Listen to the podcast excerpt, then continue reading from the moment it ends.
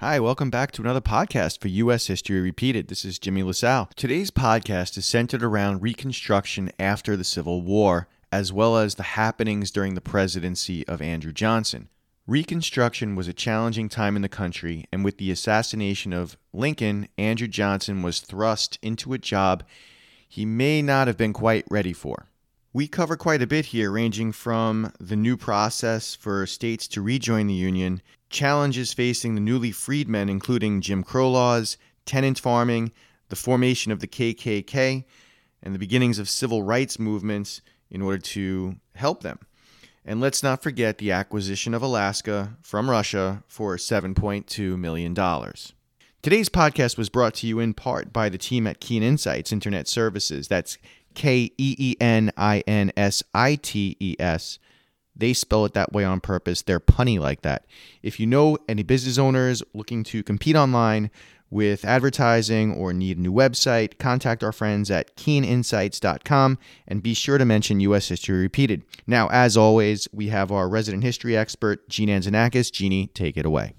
The time period of Reconstruction is from 1865 until 1877 the majority of the South is in ruins. There is so much that needed to be done politically, socially, and economically. Imagine looking at a large glass vase that has fallen and shattered into hundreds and thousands of pieces. Where do you begin? How do you put this back together in a way that it functions you know, can you repair it in a way where you can't tell that it had been broken apart? If you think about all that had to be done, 12 years wasn't nearly enough time. Reconstruction ends not because the work they had set out to complete was finished. Reconstruction ends in 1877 because it was politically necessary for it to end in order for the Republican Party to maintain control over the executive branch. When the Civil War ended in 1865, Lincoln had already made his plan known for how former Confederate states would be readmitted to the Union.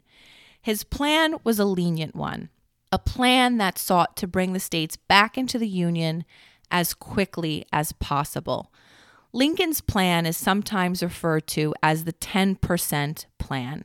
Amnesty would be given to those willing to take an oath of loyalty to the United States. High ranking Confederate officials were excluded from this. You had to promise to support the U.S. Constitution, and states had to ratify the 13th Amendment. Once 10% of the population in each state that had voted in the 1860 election took the loyalty oath, that state could organize a new government. So that was Lincoln's plan. Lincoln also supported voting rights, but for some freedmen, if they were educated and if they owned property. The radical Republicans in the legislative branch wanted all black men given the right to vote. So Another thing that's important to discuss is that a bill was proposed in the legislative branch. It was called the Wade Davis Bill. And this proposed that 50% of white males had to take an amnesty oath before new state constitutions could be written and equal protection under the law for freed blacks. Lincoln vetoed this bill. Prior to the end of the Civil War, when Lincoln was reelected, Republicans chose Andrew Johnson, a Southern Democratic senator from Tennessee that had remained in the Union. It was a symbolic gesture, showing the South that the North would work with them. Andrew Johnson was never meant to be President of the United States, but fate had different plans. When Abraham Lincoln was shot by John Wilkes Booth and died the next day on April 15, 1865, just days after General Lee surrendered to Grant at Appomattox Courthouse in Virginia, a Southern Democrat was now in charge of Reconstruction. The stage was set for a power struggle between the new president and the radical Republicans. Johnson was seen as being too lenient on the South by Republicans, and he was seen as a traitor to the South by Democrats. Johnson could not win. When it comes to Reconstruction, there are certain terms that are essential to understanding this time period. The phrase antebellum, that means pre Civil War the term carpetbaggers. These were Northerners who moved to the South after the Civil War, hoping to profit from the social, economic, and political conditions of the South. This could have been former humans, former Union soldiers, you know, businessmen looking to make a profit, reformers hoping to improve the conditions of freedmen. Scalawags, just that word itself sounds terrible. It was a term used to describe a useless, an old useless horse. Scalawags were Southern Republicans. In the eyes of Southerners, they were traitors because they supported Reconstruction policies instead of actively opposing them. And then we have the 13th, 14th, and 15th Amendments. These are often referred to as the Civil War Amendments, and we will talk more about each of them throughout this podcast and the next podcast. Andrew Johnson, like Lincoln, was born in a log cabin. His family was originally from North Carolina, but they moved to Tennessee. His family was poor, and I mean dirt poor. His father died when he was three, and when he got older, his mother hired him out as an apprentice, and but you know, really more of like an indentured servant. Johnson despised working as an apprentice so much so that he ran away, which posed a problem because he was legally bound to stay.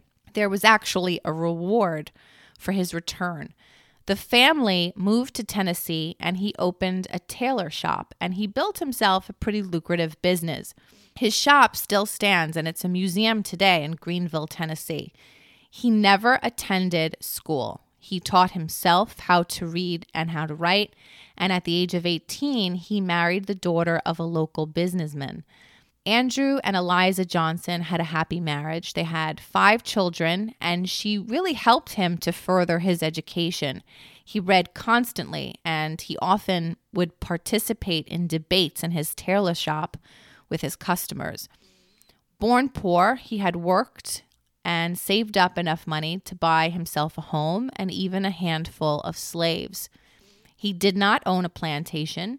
Instead, the enslaved members of his household, they worked as domestic servants in his home. Now, as a slave owner, in a lot of the primary sources that I've read, records indicate that he was somewhat as known as a father figure to them. Now, that's certainly a description that doesn't tell the whole story. If people are being enslaved and kept against their will, it's not a relationship of a loving father and, you know, devoted children. It is still a relationship of someone who owns another human being. A man, you know, who despised the wealthy aristocracy of the South had kept up with the Joneses, as we would say. You know, he referred to the Southern white aristocracy as a slaveocracy, yet he himself is a slave owner.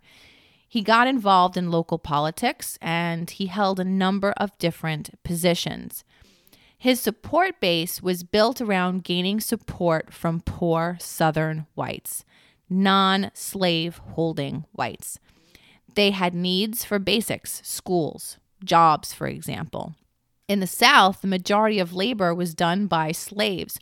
So there is this layer of racism there that even though they were poor, they were white and they felt as if their whiteness held them in a higher status that Southern blacks and the enslaved population were held in. He was a mayor. Um, uh, he was a member of the Tennessee legislature, a member of the House of Representatives. He actually served at the same time as Abraham Lincoln. He was the governor of Tennessee and he served in the United States Senate. When he remained with the Union after his state seceded, his property was confiscated and his wife and his children were forced to flee. He was appointed military general of Tennessee by President Lincoln before he was made vice president. when he was sworn in as vice president, he was drunk. He gave this rambling speech. He couldn't remember people's names. He had to be pulled down into a chair to get him to stop speaking. You know, not a very good start. He was so drunk that he was unable to do his job and he had to be sent home. At this point in time, you know, the job of vice president was still one that had very little meaning. He was never meant to be president. Imagine the reaction of Republicans when Lincoln was assassinated and Johnson became president. Johnson was a Southerner with Southern views. He was a former slave owner, only freeing his slaves months after the Emancipation Proclamation was issued while he was the military governor of Tennessee. This once indentured servant was now president of the United States. Johnson took the oath of office in the parlor of the hotel where he had been staying there would be no grandiose inauguration or an address to a large crowd. In fact, he wouldn't move into the White House for a number of weeks. Mary Lincoln, believe me, took her time moving out of the White House. He worked in an office provided for him by the Treasury Department before moving into the White House. Congress was not in session when Johnson became president. Johnson was a believer in states' rights and a strict constructionist when it came to the Constitution. His plan for Reconstruction was similar to Lincoln's. He took advantage of Congress's absence and quickly got moving, much to the dismay of Republicans who simply assumed he would do their bidding. They were wrong. Johnson's plan for Reconstruction was similar to Lincoln's. He had them take a loyalty oath. Um, state constitutions had to abolish slavery, had to approve the 13th Amendment, and they had to declare secession illegal. Johnson mandated that high ranking Confederate officials and wealthy white Southerners who owned property that was worth more than $20,000 had to personally request amnesty from him. Now, if you know anything about Andrew Johnson, he despised the wealthy white class. He blamed them for the war. They looked down on Johnson as a commoner and as a traitor to the South. Yet, if they wanted amnesty, they had to grovel to him for it. He pardoned about 90% of the people who requested it. Based on Johnson's plan, the majority of Southern states had fulfilled their requirements by the end of 1865, but Congress refused to recognize their representatives. The legislative branch was intent on controlling Reconstruction. Imagine, if you will, a tug of war between President Johnson and the Republican members of Congress. For many white Southerners, they looked at what was happening to their country, their land, their sons, their former wealth. It would take an entire generation to help build back the economy of the South they looked at what had happened to their property that in their minds was stolen from them through emancipation, and they blamed the North. Forgiveness was not something they were seeking, nor were they ready to forgive the North. In the pre Civil War South, or what we call the antebellum South, one's whiteness was a sign of superiority. I mentioned in our Civil War podcasts that the majority of Confederate soldiers didn't own slaves. So, why were they fighting? It's a very complex answer. If you look at the lost cause narrative, the Southern argument that the Civil War was justified so as to save the Southern way of life, you know, states' rights. Understand it was the state's rights to preserve slavery. the depictions of slavery in the South were always positive. The enslaved people of the South were happy. They were incapable of anything more. If you look at what was being preached throughout Southern churches about secession and the need to preserve slavery, ideas of racial equality and how it would threaten Southern society were being used to scare people and to gain further support for the cause.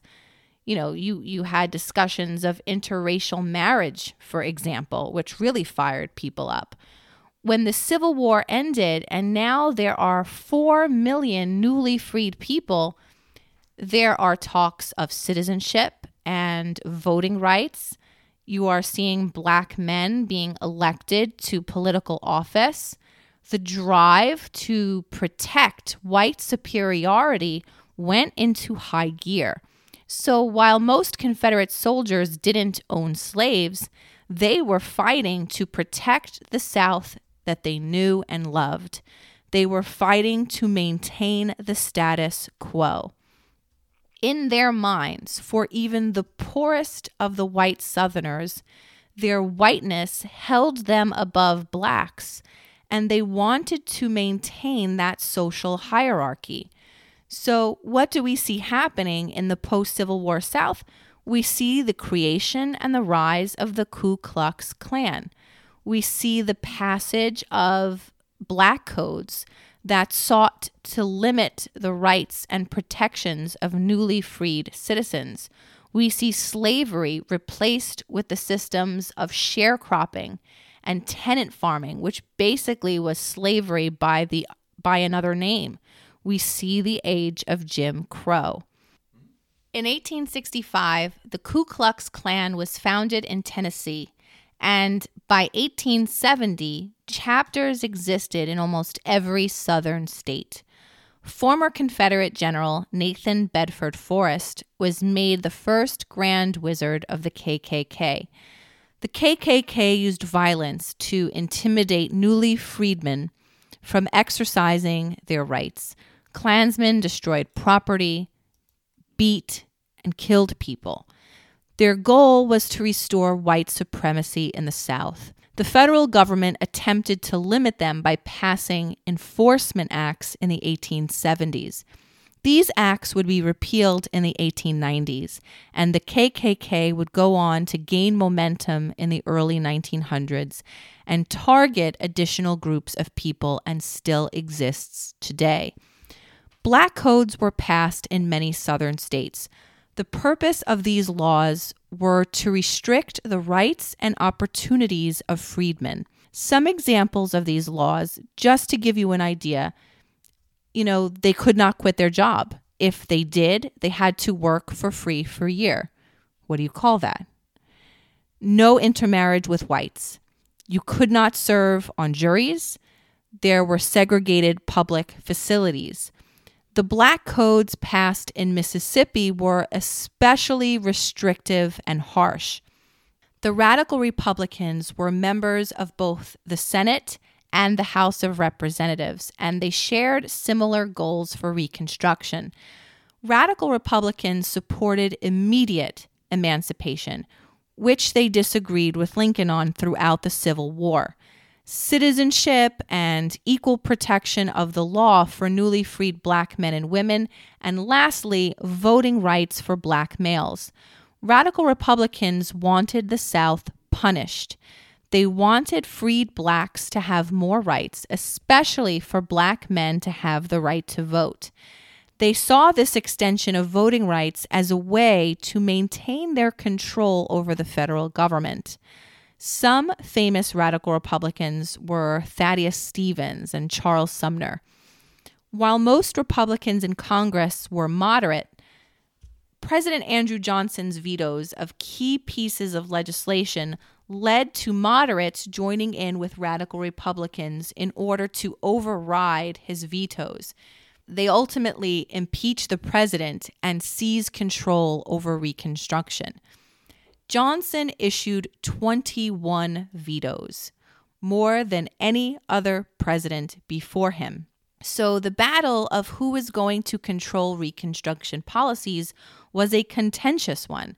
Congress overrode many of his vetoes, especially when the radical Republicans gained a majority in the legislative branch. Another thing that's important to discuss is the Freedmen's Bureau. That was created in 1865 to help both newly freed slaves and poor whites of the South. It provided these groups with food, housing, medical care, legal aid, and education. You have 4 million former slaves that need to be reintegrated into society. You have 4 million people who have no education or very limited education, no place to live. If they were married, most marriages were not legal. You may need to find relatives who had been sold into the deep south.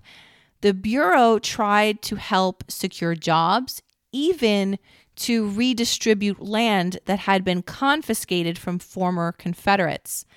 The Bureau was first created before the Civil War's end. In 1866, Congress sought to extend the Freedmen's Bureau. Johnson vetoed the bill, but after reworking the bill and a second veto by Johnson, Congress overrode his veto and passed the bill, extending the Bureau for two more years. Johnson vetoed the bill, saying it was a large expense that only helped a certain group of people and that it gave the federal government control over things that states should have the right to control. Now, there was some debate over this agency. You know, if they are free, let them be free and not depend on the federal government. On the flip side, you have to look at the opposing argument. Here is a population of 4 million people who have been denied basic human rights. They have no education, no property or place to live, no money. They needed and deserved help. The agency was run by former Union General Oliver Otis Howard, who went on to help found Howard University, one of the most famous historically black colleges, and also served as that college's president the Freedmen's Bureau lacked the necessary funding to complete the work it sought to do throughout not only the South, but also in the border states. One of the most important pieces of legislation was the Civil Rights Act of 1866. This law was revolutionary for a number of different reasons. It was the first time the federal government dealt with the issue of civil rights. It took two attempts to pass this law. Johnson disliked it so much he vetoed it twice. Once the first time, you know, the bill was put forth in 1865, and once when it was reworked and put up for a vote in 1866 when it was ultimately passed. And this is a direct quote from that bill. All persons born in the United States with the exception of American Indians, were hereby declared to be citizens of the United States. The law goes on to say that all citizens have the full and equal benefit of all laws and proceedings for the security of persons and property. So, this law defined what citizenship meant and that all people, regardless of race, should have equal protection under the law. And the sitting president vetoed that bill twice. So you have the Reconstruction Act then of 1867. This ushered in the age of radical reconstruction. And so these are some of the components of that bill. The majority of voters had to take a loyalty oath. Each state government had to outlaw slavery. Former Confederate officials were banned from voting for state governments. Southern states, with the exception of Tennessee, Tennessee had already ratified the 14th Amendment and met most of the requirements. They were divided into five military districts until they complied with the demands and could re enter the Union. Each military district was controlled by a general, and that general had the power to remove any state official and to overrule any state law. Military troops ensured laws were enforced and provided much needed protection for, for freedmen. Virginia had its own district and was readmitted in 1870. North and South Carolina made up District Number Two, and they were readmitted into the Union in 1868. In Military District Number Three, you have Alabama, Georgia, and Florida. Alabama and Florida were readmitted in 1868, but Georgia did not re enter until 1870. In fact, it was the last state to re enter the Union. In Military District Number Four, you have Arkansas and Mississippi, and the fifth military district consisted of Louisiana and Texas. The next component was that states had to ratify the 14th Amendment.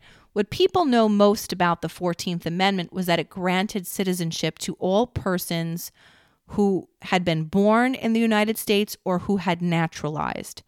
It also did a number of other things. Section 2 of the 14th Amendment dealt with how the population of each state would be counted to determine representatives in the House of Representatives.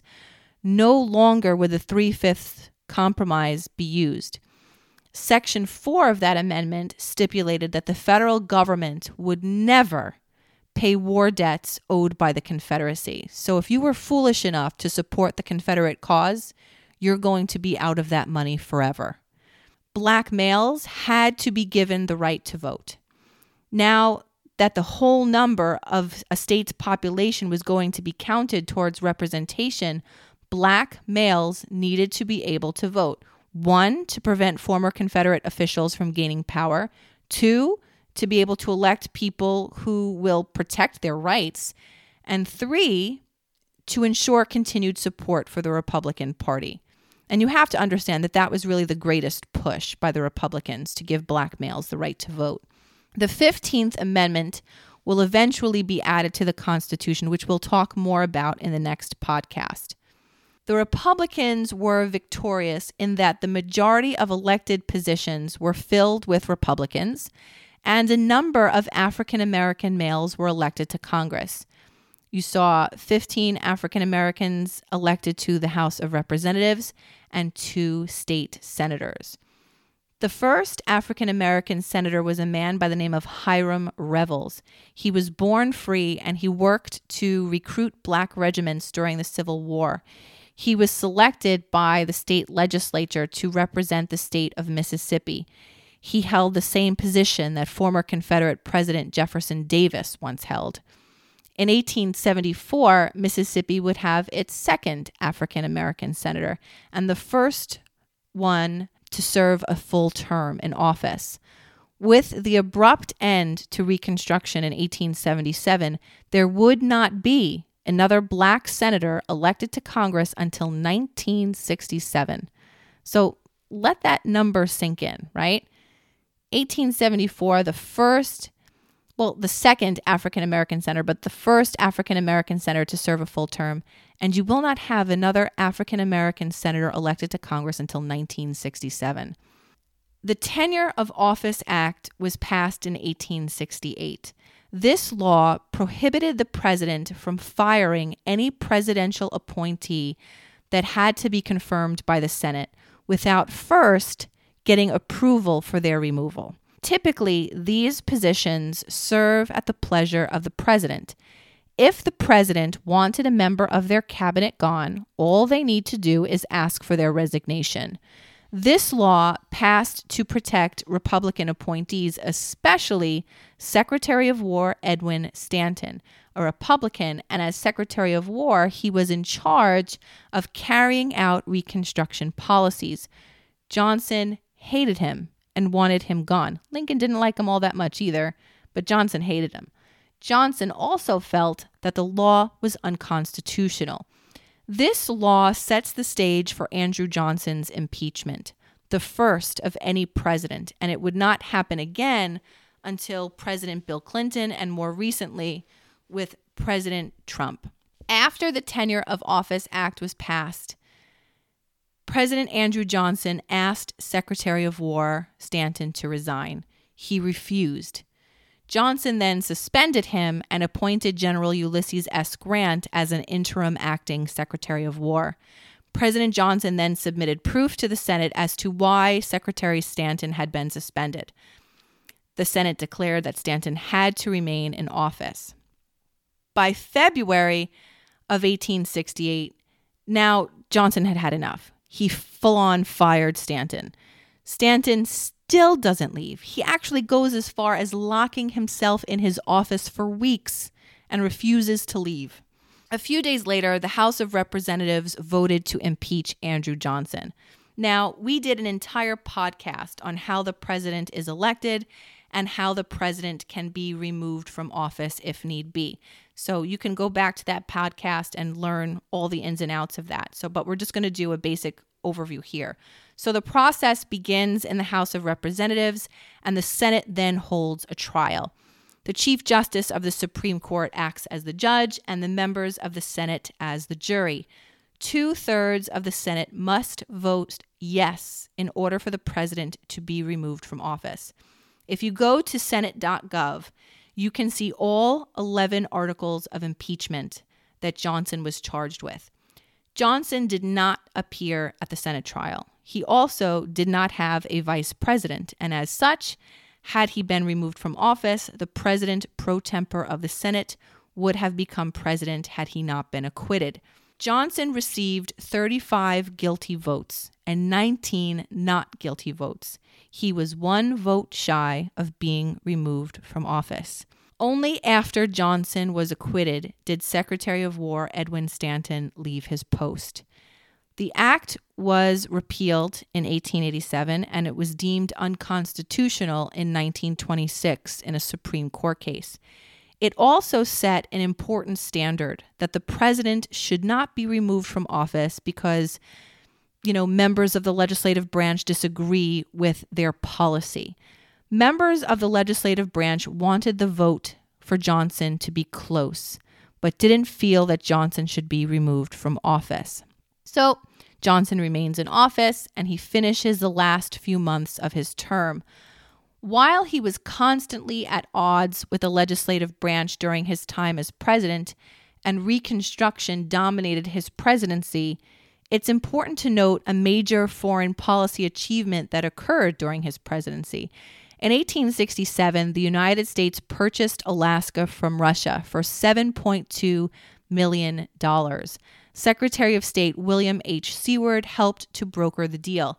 The amount accounted to two and a half cents an acre. The purchase was important as it rid the continent of a major foreign power.